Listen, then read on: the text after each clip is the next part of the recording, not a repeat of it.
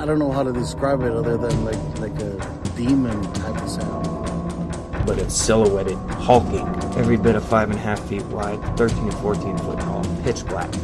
The one thing that ran through my mind when I had this encounter was I don't have a big enough gun. Your host, two time witness and field researcher for more than 40 years, William Jevning. Welcome to Creek Devil. Everyone. Welcome to another edition of Creek Devil. Tom, would you like to kick our uh, episode off and bring our guest in? Yeah, absolutely. This is Bill Stoker. Bill is, he served in both the U.S. Marine Corps and he's currently active in the U.S. Army. And I ran into Bill's site uh, a few years back, and he had a very concise, um, easy to follow, easy to understand method for land navigation. You know, particularly how to read uh, topos and apply the UTM coordinates to it. So uh, became a fan of his, and we invited him on the show. And every once in a while, we like to do this. We had a gentleman on a year, year and a half ago who uh, had a show on how to use your compass, and he had some great tips on how not to get lost and how to get unlost. And uh, Bill's familiar with all of that, of course. So, with that said, if you like the show, you know what to do. Let us know. Click the like and subscribe. And if you want to support the show, that helps us out a bunch. Um, actually, you can do it for as little as a dollar a month. We've got a link to Patreon in the YouTube description. So, with that said, I'm going to bring Bill on and then um, I'm going to start it off. He can give us a little bit of a background on uh, how he learned nav, land nav, and then we'll just uh, dig into some questions. All right, Bill, you there? Hey guys, yeah, absolutely. I'm stoked to be here. Okay, yes, that that's that's your motto. Okay, so Bill, I ran into your webpage, uh, or I should say your channel, a few years back, and you explained land nav, and you know, I was I was my background was marine navigation, so it's lat long, not UTMs, some differences there. Um, one of the things that we talked about earlier was how to keep from getting lost. You're you're hiking along a trail, PCT or just some Forest Service trail, Mm-hmm. And you want to get off the trail. You're either going to take care of business or maybe there's you're looking for an opportunity, a good photo op to get a mountain or a vista. And what happens is, as you're walking off, you go 50, 100 yards, and next thing you know, uh, you, you turn around, you look behind you, and nothing looks familiar, Right. and you, you start to feel lost. So, uh, one of the things you had mentioned was bring along timber cruising tape. So I'm going to hand the mic to you and explain to us how how that works and why it works. Yeah, no, absolutely. So, you know, it's all land navigation really, really comes down to four things. You know, knowing where you are, planning a route, staying on a route, and then recognizing the objectives. So maybe you're at a, a base camp, maybe you are off of a, a, a hiking trail. Like you said, for whatever reason, you want to get off from where you're at and basically bushwhack and make sure that you have some confidence in order to be able to come back. So, one of the things that we can do is is using some typical flagging tape uh, that loggers will use, and it, it's available at, at literally every big box store from Walmart to Lowe's, Home Depot, all of them, uh, in, in a variety of fluorescent colors, which makes it uh, very highly contrasted from the natural vegetation. And so, if you mark your point of exit around a tree, maybe you know as high as you can get, preferably eye level, if not a little bit higher, because it increases the probability of discovery. And then you shoot an azimuth. Uh, hopefully, you have a compass on you, and you can say, "I'm going to move out," you know, at 90 degrees. And with this method, you really don't need a compass, uh, so long as you can look back and see that last point that you marked. So let's say you could only get out because of the thick vegetation, maybe you could only step out 25, 30 paces and you turn around and, and you can still see it, but it's on the verge of not being able to be seen. So now you have uh, another identifiable point where on that closest tree to you, you can string around a, another uh, run of flagging tape around around that tree, and then you can step off again. And you can keep doing this with a, such a strong degree of confidence that you're going to be able to work yourself back because you're leaving yourself breadcrumbs, except instead of being down at ankle height, you know, they're up at six foot height. So again, it allows you to see it from a, a much further distance. And if you have your compass, well, it even gives you more probability because if you moved out at, you know, 180 degrees, whenever you're done, you know, you shoot your back azimuth or, or the reverse direction that you started moving off in, which would be in this case 360 or zero um, by adding or subtracting 180, and it gives you even that much more confidence that you can work yourself back. Uh, you know, every year, and I know you guys know this, but every year, thousands of search and rescue operations are conducted to recover or return those who are injured, wounded, or lost.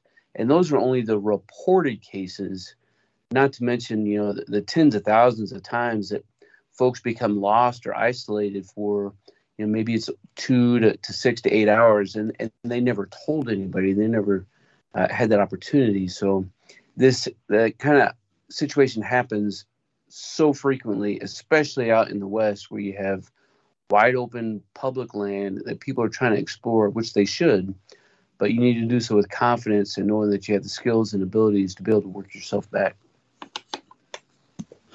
you know and bill that's part of the reason uh, we got you on is um, public safety because yeah. I know you guys have the same problem.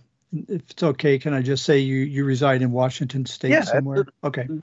you're in Washington, and here in Oregon, we get mushroom hunters. We get people who vanish all the time. You know, right. we the county I live in takes the cake, and and I read about them. We had a guy up there in Washington he was, uh, I think, an assistant fire chief. Mm-hmm.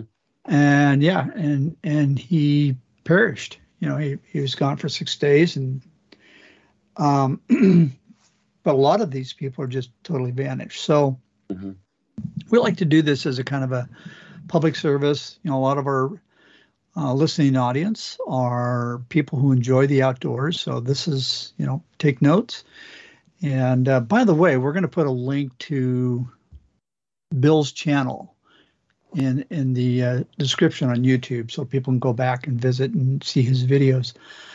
A um, couple questions that I have yeah. is the first one. It's a tough one. It's a real tough one. if you I like tough. to, you like tough ones. All right, here you go. Yeah. If you want to get to know the outdoors, should you sit behind a desk at a keyboard and picking at keys, or option number two, should you get out there? Oh, and you know, it, as much as I would love to tell people to, to sit for hours behind a, computer and, watch YouTube videos of some people, you know, it, it, it's definitely something that you need to get out and do. I mean, not only are, are we talking about basic motor skills, but just the experience of being outside and being disconnected from you know you're the daily grind the daily life that, that can wear you down so you get outside and, and you have all the scenes that you're able to see and all the everything that you're able to experience and smell and it's there, there's nothing that you can replicate that with by sitting in a house you know behind a computer i agree entirely um, let's say you get out there and you know you you didn't buy it or you didn't you don't have the the, the logging tape timber mm-hmm. tape. And you walk off trail and you suddenly realize I'm lost. Do you panic or what's what's your next best option? Yeah, so I think this happens probably more often than uh, anybody would, would care to admit. Uh, but the very first thing that you should do is understand you know your your basic psyche your basic mindset wants to go to panic mode because you're in an unfamiliar place you've never maybe you've never been there before and now it's it's all of a sudden oh my gosh i am lost as anything and i don't know what to do So if you understand that that's what your body kind of naturally wants to to drift into, if you can rein that back in and just stop where you're at, just just stop. Maybe you have, you know, maybe you can make yourself uh, some some cowboy coffee or, or some green tea or something. Maybe you can take a little chow break and being active in your mind in t- getting after some of these tasks of just nourishing your body and replenishing it does a couple things. Uh, you know, the second, third order effect is you're going to have more energy later on, you know, in the day when you need it. But it also helps slow you down and provides you with a little bit of purpose and direction in what you're doing. And now you can start to think about, you know, as you're enjoying a, a, a nice warm cup, it's, especially now that it's getting cold, it's nice to have something that's warm to drink. You can start thinking about where was I at? What direction did I move off to? You know, where was the sun? Where were the shadows? What did I happen to look back on and see as I was moving forward? You know, try to help maintain some situational awareness. And then, you know, after five or 10 minutes, you know, most of the time, people are going to find that they remembered something that is going to spur their memory as far as being able to work themselves back. So I think being able to t- take that break and not being so much of a rush. That, that's what dudes. That's what we like to do, right? Oh, I'm not lost. I'm just going to take a turn here. I'm going to take a turn there, and I'm going to keep going. All you all you end up doing is further compounding your problem. Whereas if we just stop and admit that maybe I don't know exactly where I'm at right now, but I know where I came from, and uh, if I think about it logically enough, I should be able to return back. You know, that's a really good point. Now, I was just thinking, sitting down and having some coffee or tea or maybe soup or whatever you have, just sit down and take a break. Right. Something could pop into your head that Right. in that panic stricken moment, you're in a fight or flight mode. You have tunnel vision. Mm-hmm. But if you can sit down and take a break and relax a little bit, hey, I hadn't thought of that. And then you can try something. So, Yeah, what, um, because I look, judging from your videos, you really get out there. I mean, you and your, I can't remember your dog's name, but he's a great pooch. yeah, yeah, he's, and I, and I've thought, based on his coloring, I thought, well, maybe he was a uh, Belgian Malinois, but but you corrected me, he's a German Shepherd. Uh, so you get out there and, and you do quite a bit of this stuff. Let's talk about the value of if you're going to go out, if you're going to do a little bit of hiking in an area, stopping at the local ranger station and for eight to 15 bucks, you can Mhm. pick up a topo map. It Yeah. tells you a lot of stuff. Oh, it does. You know, and you know the the, the USGS website. Uh, that, that's one of the most top questions that, that I get is you know where can I, I I acquire maps, and you know if you're before you enter an area, you could always order a map from the United States Geological Service, uh, which is going to cost you fifteen dollars plus five uh, for shipping, and you're going to get a full size map from them. But as you're entering any uh, land that has any sort of you know ranger station that is overseeing it and you may have to look around and find where those stations are because they're not always extremely convenient depending on on your avenue of approach but it's worth you know a half hour 45 minutes uh, out of your way to go stop in not only can you get a map but you're going to get up to date information on the weather on terrain on any activity that's been going on whether it's fire related whether it's animal related, uh, just all kinds of risks and hazards that we should have. Plus, you're going to have that point of contact to give back to your loved ones who know where you're at, and now they know where, who to contact. You know, should should you miss a, a, a you know a time hack as far as you know coming back out, but absolutely great resource. All, all, all the ranger stations for sure. Okay, so that brings up another interesting point, and that is I don't think most of anybody who gets lost in the forest sets out in, in the, you know, when they set off for the day to go drive up to with their hiking favorite hiking spot or whatever says today i'm going to get lost Right. i'm going to no nobody plans ahead that way. Exactly. so is there something that you can do and this is a rhetorical question of course but like maybe giving your location and coming up with a basic plan that you can leave with somebody? Yeah, you know, so so in the military, you know, we have acronyms for everything, and we would call it, you know, this contingency plan, a, a, a GOTWA, G O W T A, and it's just uh, all the basic five W's that that you're going to have. You know, who's going, others that might be going with you. You know, time that you should be back, what to do if you don't come back, and then you know, actions. So so those are your your the basic acronym.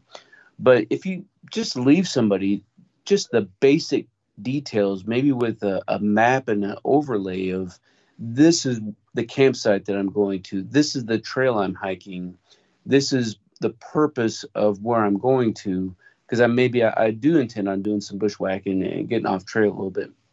You can kind of leave those plans with somebody who is not going out and they have that map, they have that overlay, they have you know whether it's the, the county search and rescue uh, phone numbers or you know if somebody's a ham operator they have those free they have uh, you know the, the sheriff's department they have the ranger station and they have everybody has kind of operational control over that area and it's it's nothing to be ashamed of to say you know i'm going off alone and here's what to do whether it's with a spouse or a loved one or family member uh, it's, it's a good habit to have because, like you said, nobody ever seeks out with the intention of getting lost. You know, nobody puts themselves in into that position, but it does happen, whether it's through injury, uh, a sprained ankle, a, a, twisted knee, you know, we fall down and, and hurt our hip, um, or because we just happen to get lost. And having that point of last seen, yeah, those moments in time where we can leave in those overlays of this is the campsite that I'm going to, that provides those ground operators a point to be able to move out to very quickly and to conduct a search and getting something done within the first, you know, 24 or less hours uh, for that search team has astronomical uh, re- return on the investment in order to be able to uh, successfully bring somebody back and make it not a recovery mission but a return mission. You know, and that's a good point. Yes, exactly. You want it to be a return and not a recovery mission. And here's the thing um, not everybody realizes that doing a call out to a SAR team, it's, it, you know, you got to assemble those people. You got to get them together. And then if there's dogs, you got to get the guy with the dogs. All that stuff takes time. Mm-hmm. Um, so that that's something to you know you also need to to bear in mind, and um, you know this what I'm about to say. This saying that is one is none, two is one. Can you elaborate on that? Yeah, you know, so uh, super common phrase, and we use it a lot for a lot of the the basic survival tools uh, that we may carry on our purpose of that two is one and one is none. And so, because odds are you're going to lose something, something's not going to be dummy corded right, or you're going to be separated from some portion of your of your gear. So if on in my pack, for example, I may have a, a compass, uh, but if I have another compass that's, that's dummy corded to my person, then I know that no matter what, even though I'm carrying two, and it may add a couple extra grams, all the ultralight backpackers might be losing their minds that you're going to add a, a, a, couple ounces. Um, the, the value in having two of an item to build to perform a function it cannot be overstated uh, the, the value of that because odds are Murphy's going to, you know, he, he's going to do what he's going to do. He's going to smack you in the face.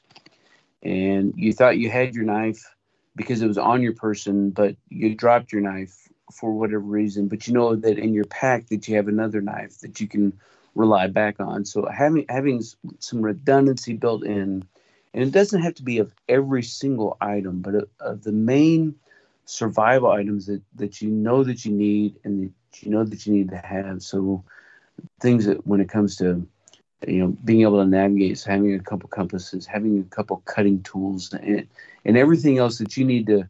Um, as you know, we all perform risk management. Um, in, in this process. It's where do we want to accept risk of adding a second tool into our kit in order to be able to to have that ready for us to go. You know, and that's a good point. And the other thing that I was thinking of is if you're traveling in pairs, at least two people, if one person injures themselves, the other one can help them back push comes to shove and the guy's got a busted leg or back or you know he can't move mm-hmm. this person then at least you got one other person to go back and get help right yeah so some of the other considerations are you know a lot of people there, there's a, a huge reliance on and it works it's it's good stuff but it works that's technology. Your mm. phone, your GPS unit. Uh, I use them. Quick look. Yeah. Yep. Okay. That's where I'm at. Okay. But it's not a replacement for a map and compass and that other computer that's located between the ears. It needs to be programmed how to use that stuff, correct? Yeah, absolutely. Um, so, what would you would you strongly recommend, even though you have an electronic device, map and compass and knowledge on how to use it? Yeah, man, that's uh, you know, in, in 2022 going on 2023, you know, for the last decade or more or so, you know, the the making of, of GPS whether it's in a standalone device or, or even on your phone that you can download off you know offline maps on is phenomenal asset if we use them. However comma pause for dramatic effect and i won't make it too long of, a, of an effect. We all know that um, in certain areas dependent on the vegetation or the terrain that a device may not be able to have access enough to enough satellites in order to give you accuracy. Even even if you can only reach one satellite that that radius of accuracy drastically increases because it really needs three and it really needs four satellites to really be able to pinpoint you down to that three or four meter radius. Well, if you don't have that you know your radius if you may look and you may see a, a, a grid coordinate but if you're not paying attention it may tell you that your uh, error could be 100 meters well that that's huge that, especially up here where we know when we get off you know trail especially you know 100 meters difference of a location the terrain can be astronomically different than what you're expecting, especially if you try to go plot that on a map. So having, you know, a and not to mention batteries die and connectivity happens. I mean, we've all experienced drop calls or you know some some form of data drop, and that's what we're talking about. Some that latency, that drop. Well, if you have a map that you got from that ranger station or you ordered online from from your favorite place to get it whether it's the usgs or caltopo or, or any of the, the other top guys that are out there and you have a compass now i can orient myself and i can look at the terrain around us and i can see the bigger picture because i'm not just zoomed in to a very close detail of where i'm at I can actually look at the entire mountain range that's around me. I can look at the entire Olympic Peninsula and I can see what's around me to help orient to where I'm at and what should be to my north, my south, my east, my west, in order to be able to make a decision on what I'm trying to do. So carrying, you know, that that paper map uh, and carrying that compass, and preferably those two compasses, uh, is astronomically uh, a, a huge benefit to your kit when you're out exploring. You brought up another really good point, and that is I've often felt like when I'm looking at either my phone or or my GPS, they're wonderful devices, but it's kind of like reading a large map through imagine you got a card with a postage stamp size hole in it and you got to that's what you got to look through right. you are focused on that one little area and as you zoom out you lose resolution you lose um, the thing with the paper map is you can you orient the compass to the map or orient you know so the map is pointing north and you can now you can pick out land features you know mm-hmm. if you if you got you know visual sightings of mountains and that sort of thing. So in case you folks are wondering we are kind of uh, being a bit redundant on the the value of map and compass. It's it's very important. Um you know i want to go back to this whole sar thing for a moment have you worked with or have you got friends or any kind of knowledge of where you know any kind of SAR operations? Yeah, I, you know, most of my time uh, with the local SAR groups has been uh, in in instructing uh, with land navigation. Uh, with my day job being what it is, still in the military, uh, I, I, don't have a lot of time to to volunteer and be on call. I'm looking forward to that time as I transition out of the military, probably within the next couple years. But for now, my time has just been on training uh, local county uh, search and rescue operators. And it's important to note that these guys are all volunteers. Yeah, I think probably for, for the most part may, may have one or two probably that are tied to their sheriff's office that, that are full-time guys but the vast majority of everybody are all volunteers, you know, and they're living, you know, just like a, a typical, you know, volunteer firefighter, uh, which I think most of the country can uh, relate to. Uh, those SAR guys are the same way. So they're they're they're living at home and you know, they're doing their day job, you know, five days a week or whatever it is, and you know if a call comes in, then they're standing by ready to, to go in and help those who are in need. Yeah, and again, that kind of goes towards. Uh, it can take a while to assemble a team together. You know, hey, uh, John's working and Mary's, you know, she's doing this, and you know, you got to get the people together. Mm-hmm. So uh, you really do need to uh, give them some time. I've I've looked at what's involved in where somebody they don't go missing, but they get injured, for example, up on Mount Hood. Yeah, that happens a lot. Oh that's yeah, a, that's a mean mountain, and it can take if they're moving at the speed of light. Uh, I think it's the Army National Guard typically that will bring their helicopters in there. It's nine hours mm-hmm. before they can get out there to get to you. Yeah, that's a cold nine hours, especially if oh, you got a broken leg or something. Depending on the time of year, that that's that's absolutely life changing. Yes. Yeah, absolutely. So, well, Bill, we're just coming up on 30 minutes and uh, we're about out of time, but I really want to thank you. Uh, you. You responded quickly when we invited you on the show, and, and we appreciate that. We appreciate your knowledge. We appreciate your service. And again, we're going to leave a link so people can go to your website. You got some great videos. Plus, let's face it, you got a little bit of a quirky sense of humor, and people like that. um, so, last question is: Do you have any questions for us? Uh, you, you know, I don't have any questions for you, but I'll tell you, and, and this may relate to more um, your specific, you know, viewers who, who are coming in.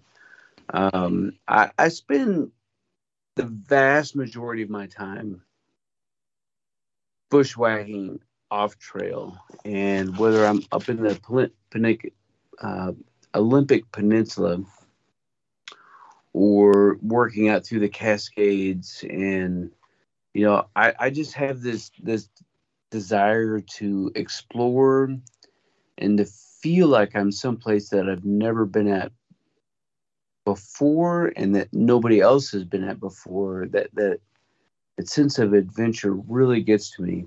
Um, and so I, you know risk management is huge. Uh, and it, it rises to the forefront of my thought in when it comes to planning what I'm going to do. But the truth is you never know what you're going to encounter when you start getting off trail you know, when you're on a major trail, I was off in the in the Glacier National Park uh, earlier this year with my wife, and you know, oh my God, there were you know three, four hundred people on this trail.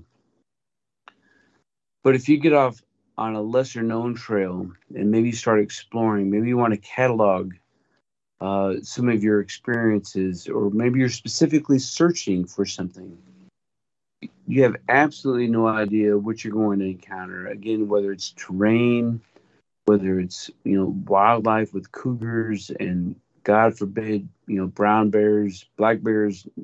Ultimately, not that big of a deal, uh, but you just have absolutely no idea. And I know I've had experiences in, especially in the last few years, of being you know really deep up into some hidden valleys that that most people don't go to because they're not well known. And it is at those times and it is in those moments where if you are not well prepared if people don't know where you're at and something happens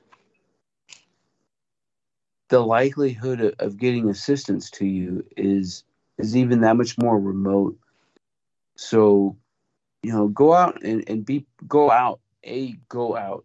B, B be prepared and have a plan for those contingencies that may happen, whether you're going out alone or whether you're going out with with, with a small group.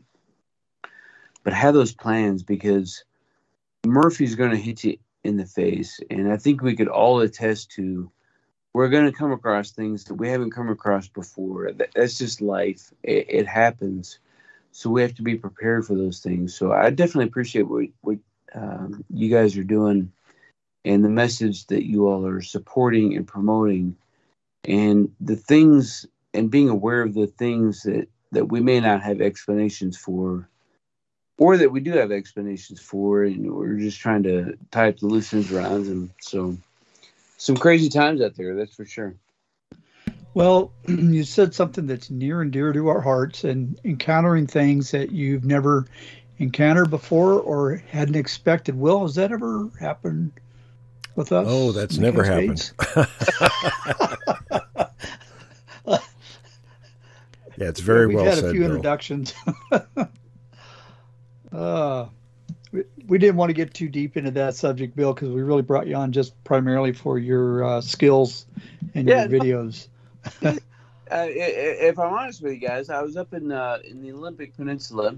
Uh, this was maybe two years ago, uh, before rigs, and I'm super deep, man. I'm super deep in the in this valley that nobody goes into because there's no lake there's no major activities that's going on. Uh, it's the Hump, tu- Humptulips Valley, and I'm just doing a solo overnight, and uh, and I'm sitting there, uh, maybe three, four hundred meters off trail, like not a not a huge distance.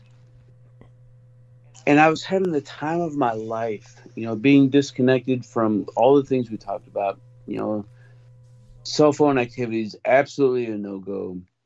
You know, I'm minimum 25 miles as the crow flies from any sort of you know life support which ultimately means you know 2 to 3 hours of actual travel time to get to where I'm at and at night man, oh my God, you know, I, I get, I got a little nerve wracked um, with some of the noises that I was hearing around camp, and ultimately, I, I, I couldn't find anything, couldn't find any sign, and it was just a noise. But you know, there's stuff that's out there, daytime and nighttime, um, that will absolutely make you question everything that you've seen, everything that you've heard, everything that you have experienced, and have been told that you should experience if you have either the guts to, to get out there into some of these remote areas or if you just happen to be out there. And you know i mean like i said it's going to smack you in the face whether you're ready for it or not. So you got to be ready for it. Well yeah that's that's exactly true. I don't know will have you ever had any experiences in the olympic uh, national forest? Oh yeah, you know I've been up there and looking for stuff, and then we've had things happen. and uh, in fact, we're going to have a a guy on the show here in a few days who was at his parents' house um, out east of Enumclaw just just a few days ago, and one of these things started screaming just on and on and on and on. He recorded some of it. We'll have that on the uh, the episode also, but yeah, this this stuff happens and you don't expect it. right Well, Will, I listened to it, and it's it was almost identical to what Kurt and I heard in the area that you and I were and and Adam were at uh, earlier this year, and I got to tell you, it grabs your attention. There's nothing even else when like it's it. distant. Nothing else like it. No, no, it's like a human screaming, but they've got the lung capacity of a diesel locomotive. and um, Will, you ha- I think you had another experience of screaming or hollering uh, in the Olympics. Uh, there's been a number of them over the years, but the one the one in particular was in the Olympics on the western side, uh, up the Quinault River. There's, and I've talked about it before, but there's a place called Graves Creek Campground about 13 miles uh, east of Highway 101, and it actually splits. The river splits into two forks up there, and on the north fork there used to be ca- seven little campsites, just little kind of rough sites. Uh, they're gone now. The river washed them out a number of years back, but we were staying up there and, and decided to go for a walk. And there's a pretty, I don't know if you've been up there, Bill, you see there, there's that big rocky ridge that divides the two forks. Yep. And um, we walked up to where the ranger station is or was, and nobody was manning it at that time. So we walked back, and we're almost back at the camp spot. And, and this is right at dusk. And one of these buggers was on that little uh, rocky ridge there and just cut loose screaming. And it just was so loud, it just reverberated down through the canyon there. And you could hear people all over the place going, Oh my God, what was that? What was that? And the dogs were barking and all kinds of, you know, commotion going on. And uh, unfortunately, it only it only screamed like that one time. But because I had my, of course, I had my recorder in my hand, I was ready to record it, and it gave us hell, and then walked back up the ridge, I suppose. But that was uh, that was definitely one of these things. yeah no doubt Yeah, well, that's and it's here's the thing that's funny. Will, did you have any inclination whatsoever that it was there before it announced Oh, itself? not not at all. I got to think, I think every single experience that I've had, whether it's these things hollering or whether or, or seeing one or whatever it was, I was in a place where I knew they weren't, but they were. Well, that's just it. Most often, you're not expecting. Same with a lot of other regular wildlife out there. You're not really expecting to encounter something. It just happens, because I think most Mhm. people just aren't really paying attention. right Yeah, yeah, good point. Yeah. Well, Bill, thank you again, and um, I don't know. I'm hoping we get to do a follow up sometime down the road. Yeah, no, absolutely, man. Uh, I, I I hate to use my name as the cliche, but I'm stoked to have uh, have the opportunity to come on and and chat with you guys, and definitely looking forward to another one again. It's a good cliche. Absolutely, we So, appreciate Bill- it, Bill. Yeah, Yes, sir. it's Bill Appreciate- Stoker, and your channel is Stokermatic. It is. All right, we'll have links. All right. All right. Well, with that, we'll wrap this session. Thanks, everyone.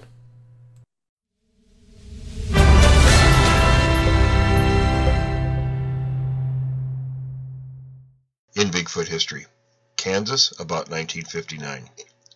Mrs. Nadine Goslin, Topeka, wrote to Roger Patterson that a man going to her grandmother's home at Potawatomi Indian Reserve had seen a real hairy man standing beside the house.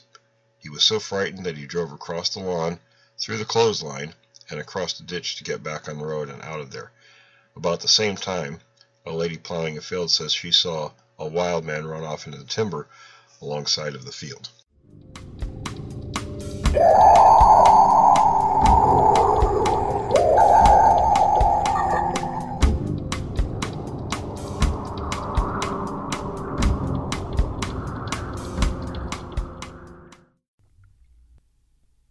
Welcome.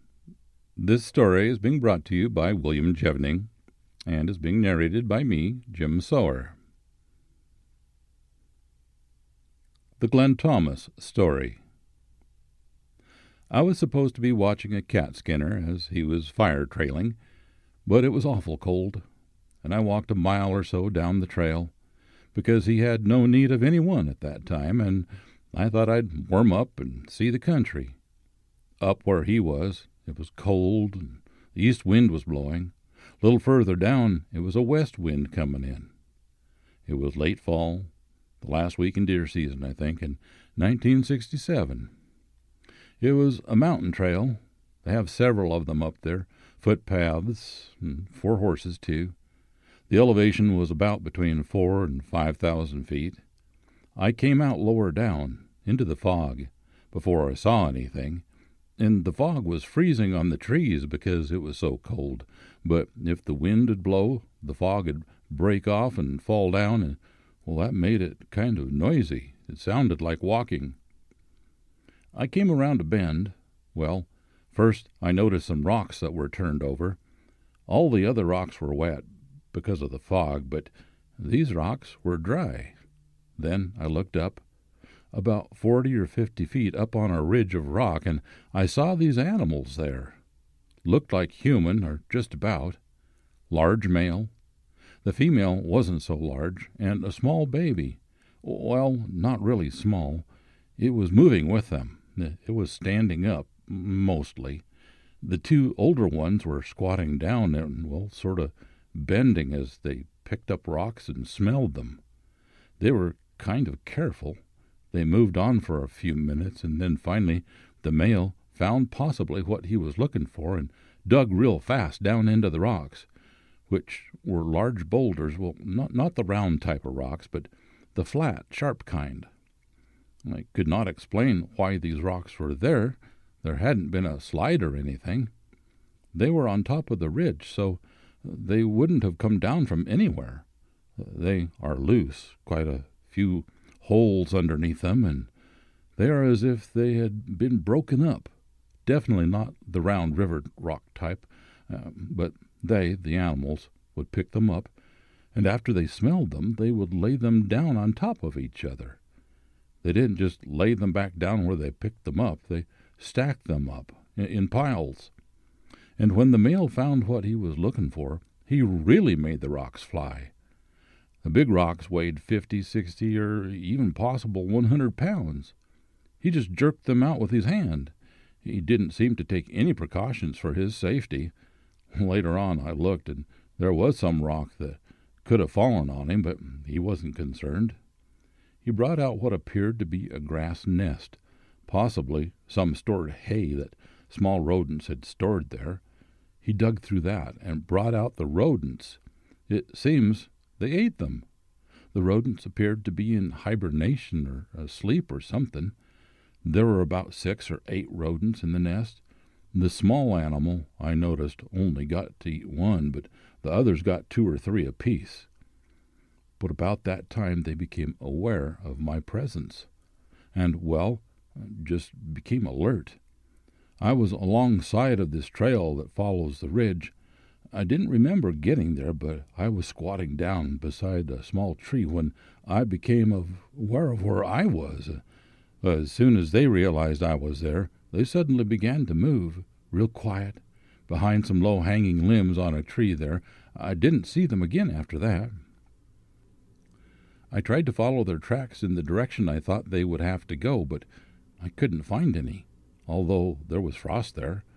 But the next day I found two tracks one heel print and the front part of the foot, the toes, but they were in a different direction, the direction from which I had come, and I never did get to connect them up with exactly which direction they had gone or know anything about them. The footprints, I would say there wasn't enough of, of the track to tell. Uh, they were possibly five inches wide. I, I don't know, at the widest point. I don't think they could have been six. I didn't know if it was one of the animals I had even seen that had made the footprints. I saw the toe print as it came out of the old landing. I saw the heel print as it went in. The heel print gave me the impression that the heel protruded. The tracks were in dirt. It was just as if you had a level piece and scooped it out for about two feet. And it would cave in or something. And the animal had stepped down into that and left a heel print, and as it stepped out on the other side, you could see the toe print. When I left the cat skinner, he was on Low Creek, but I had walked to Jim's Meadows, possibly a mile or more. I saw the footprints between where the cat skinner was and where I had seen the other animals. After the animals disappeared, I watched and looked for a few minutes and then decided I didn't want to go in that direction so I just headed back. I didn't tell the cat skinner about seeing them. I didn't tell anybody about it until, well, Bob asked me to ask among my crews. Maybe some of them had seen them.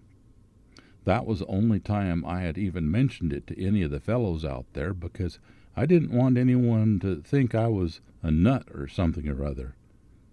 The only time I saw their faces was when they became alert they gave me an impression of having a face a little like a cat, you know, without the ears. I couldn't remember seeing the ears. It seemed like the nose was much flatter. It didn't stick out like a man's. The, the upper lip was very short and seemed very thin. I couldn't remember that it had a chin like a human has. So, somehow or other, I felt that it was a face more like a cat than a human. The male was darker than the female, dirty, dirty brown, where the female was a buckskin or fawn colored animal.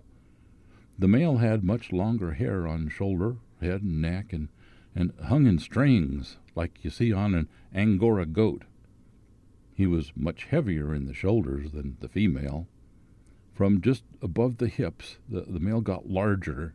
He had a very wide small of the back, from there on up, well, he just got bigger and bigger.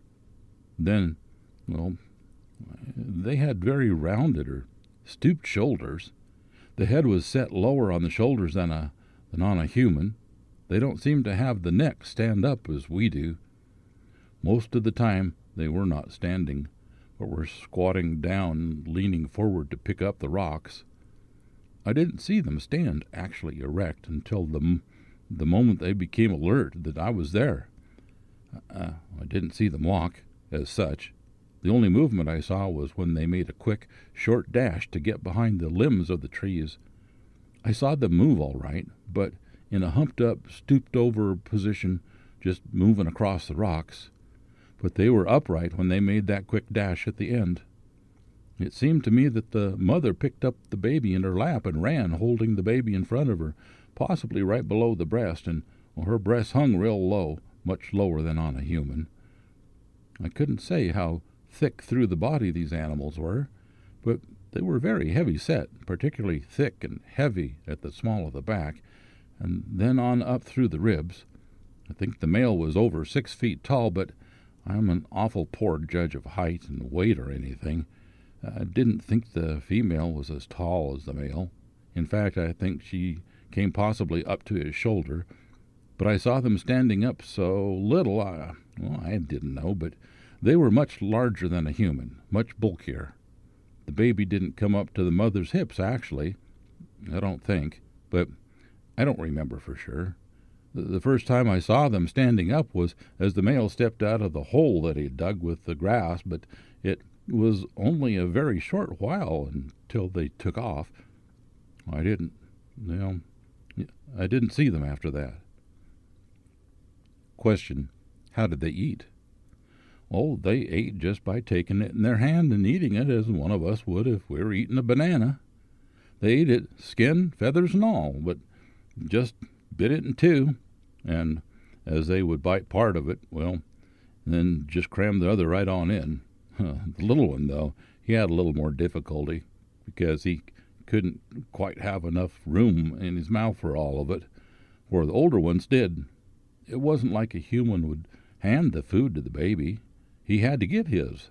He was scratching through the grass that uh, that he had got uh, got it himself, and the female did the same thing. They gave you the impression in that way of not taking care of the baby, like people would. I've been wondering now if that group lived together as a family, and I hope to go back and look into it deeper. Question Did you form any impression of the proportions of, say, the legs in relation to the rest of the height? Would they be like a long legged man or short legged? Oh, I don't know. I, I couldn't say for sure. But the arms were such that when they squat down, they have to bend forward to pick up anything. Their arms are not long enough to reach. Uh, well, this one that was digging just seemed to go right on down. I didn't remember seeing him get up, but as he was down there, well, he was just digging and he kept on going down. And, well, at that time I couldn't exactly see where, where he was because I was down and they were up a little bit on the side of the rock, which kind of levels off some. And, well, he went down, and so I couldn't see exactly what he was doing down in there. But I did see when he came out. At that time, I was a little bit nervous. But I'm not sure now about half of it seemed like a bad dream for a while. I just couldn't believe it. It was really happening. I just couldn't believe, but it is. Question: Did you notice the hands at all?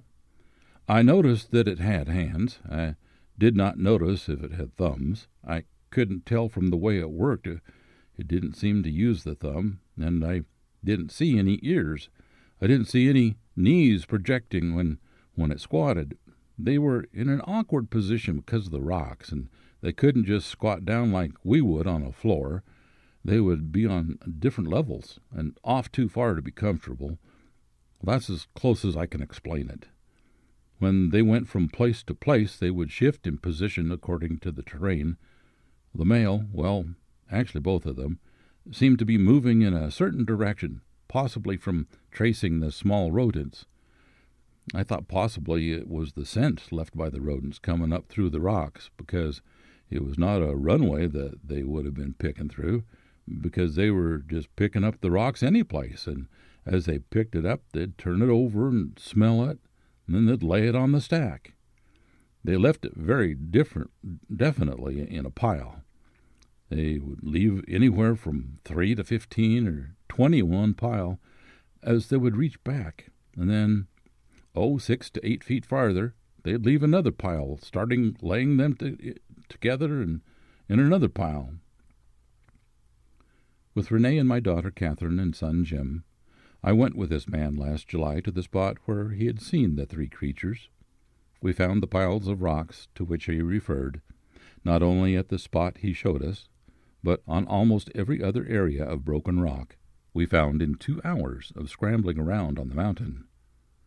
There were obviously piles manufactured by something or someone. The rock could not have just rested that way naturally. And there were dozens of them. The hole he saw the male Sasquatch dig was about five feet deep and almost as steep sided as a well. No bear or anything else without hands could have lifted out the rocks. A man could undoubtedly figure out a way to do it if he had any reason to take the trouble. But in this case, the story had only come out as a result of an inquiry from someone else who had seen footprints in the snow in January of this year, and there was no reason to expect that anyone would be coming out to look over the site. This ends the story.